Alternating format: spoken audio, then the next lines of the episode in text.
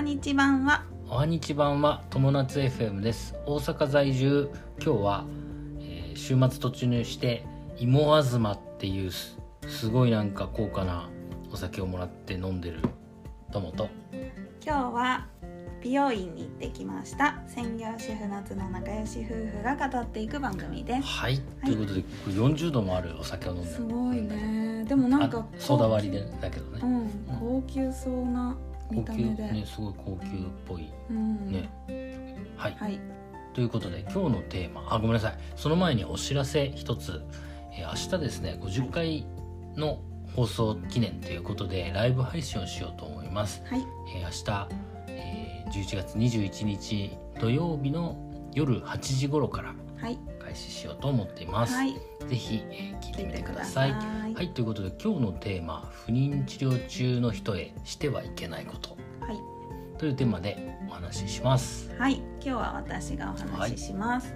えっ、と25回目の放送で家族計画っていうので、不妊治療をしていますっていう話をしたんだけれども、今回はじゃあ不妊治療をしている人って何が困ってるのとか、どういうことがどういうことをしてほしいの？周りの人にどういうことしてほしいの、うんうん。っていうことをお話ししたいと思います。なるほどね。はい、でやっぱり不妊治療してるとうん。気持ちの上下がいろいろうん。あるわけですね、うんうまくいかなかったりとかうん、うんすることがあるので、まあね不妊治療ってある意味子供ができないっていう悩みを抱えてる人がち受ける治療受けてる治療っていうことだよね。ううん。ん。そう、はい。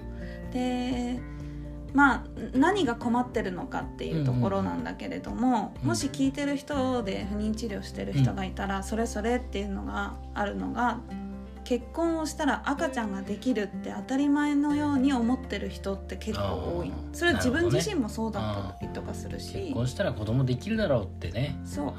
う思ってる、ん。だからそうすると周りの人って結婚してしばらく経つと子供はまだなの？って結構軽く聞いてきちゃう、うん。でお子さんはいるの？って初めて会う人に聞かれるぐらいだったらうん。「あうちはいないんですようん。」とかうん。「まあ今希望してるんですけどね」ええとか言えるんだけれどうもん「早い方がいいわよ」とかうん「あの子供はいた方が絶対いい」とかうん言われるとすごい結構傷つく人もいるわけうん、ね。そうだね。ううんん。でこっちだって望んでるのにとうかさ、ん。で結構私が一番傷つくのはなんか親孝行になるからとか言われるとまあね。ちょっとそれはなんかすごい傷ついちゃううん私はね。でやっぱりそれ以外にもあとは自分より後に結婚した人がどんどん赤ちゃんができたはいはい。りする、うん。そうするともちろんおめでたいし嬉しいし、赤ちゃんに会いに行くのとかうん私すごい楽しみにするんだけどやっぱり気持ち的にはうんなんで私はできないのかなってプレッシャ焦ったーにねりとかね感じちゃうってことね。うん。悲しい気持ちとかいろいろ混ざってくるからそういう時は、まあ、もしね自分の周りにお子さんがまだいないお友達、うんまだ子供がいないなって思っても、そうだもうそっね。としておいてほしいうんうん。と思ってると思うそうだね。別にもうそのあえて触れないようにするとかそう励ましたりとかもう何もしなくもう何もうんうん。普段通りにしててほしい、うんうん。そっとしておいてほしいなっていうのがあります。うん。あともう一個うん。あの不妊治療をしてる人で仕事をしてる人っていうのはうん。かなり困ってることが多いと思うんですね。うん。で仕事と両立ってすごい難しくって私も不妊治療しながら仕事してたんだけれども、やっぱり仕事を急に休まなきゃいけなくなったりすることってかなりたくさんあるの。急にねこう体のねバイオリズムで病院行かなきゃいけなかったりするからね。予定通りには進まないからこの日にじゃああの病院来てくださいって言われて「あまだだね」って言われることは、じゃあ明日来てね。うん。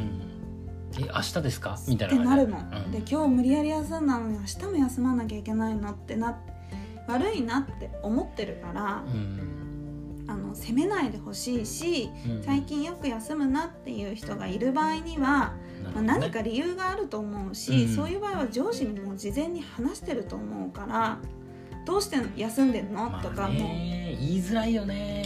そう。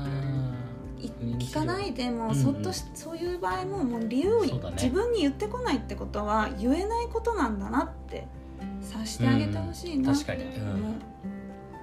ああの不妊治療って努力したら必ず赤ちゃんが生まれるとかお金をかければ必ず出産できるって、うん。妊娠できるっていうわけではないから、うん。本当に気持ちがねいいろいろ上下しちゃうことも多いから、周りの人のサポートっうん。てすごい助かると思うのね。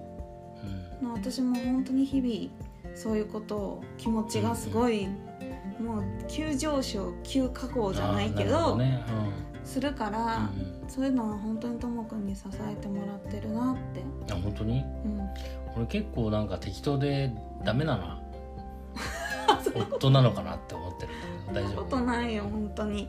だからうん。男のその男の人だからどうとかまあ夫婦間でもね、うんうん奥さんが病院に行くんだけど、うん。旦那さんもやっぱり確かに。サポートが必要だし。あの不妊治療でやっぱり一番思ったのは女性に対しての負担がめちゃくちゃ大きい。うん。男性は全然負担ない、そうだようん、ね、女性に対しての負担が本当に大きいからそこはねあの本当に理解してあげるべきだね。だお旦那としてはね。うん。うん。ありがとうござい。ということで今日はちょっとあの周りの人がうん。しないであげてほしいことっていうテーマでおそうですね。話をしてみましたが、まいかああがですか？のそっとしといてあげてほしいということとあと何？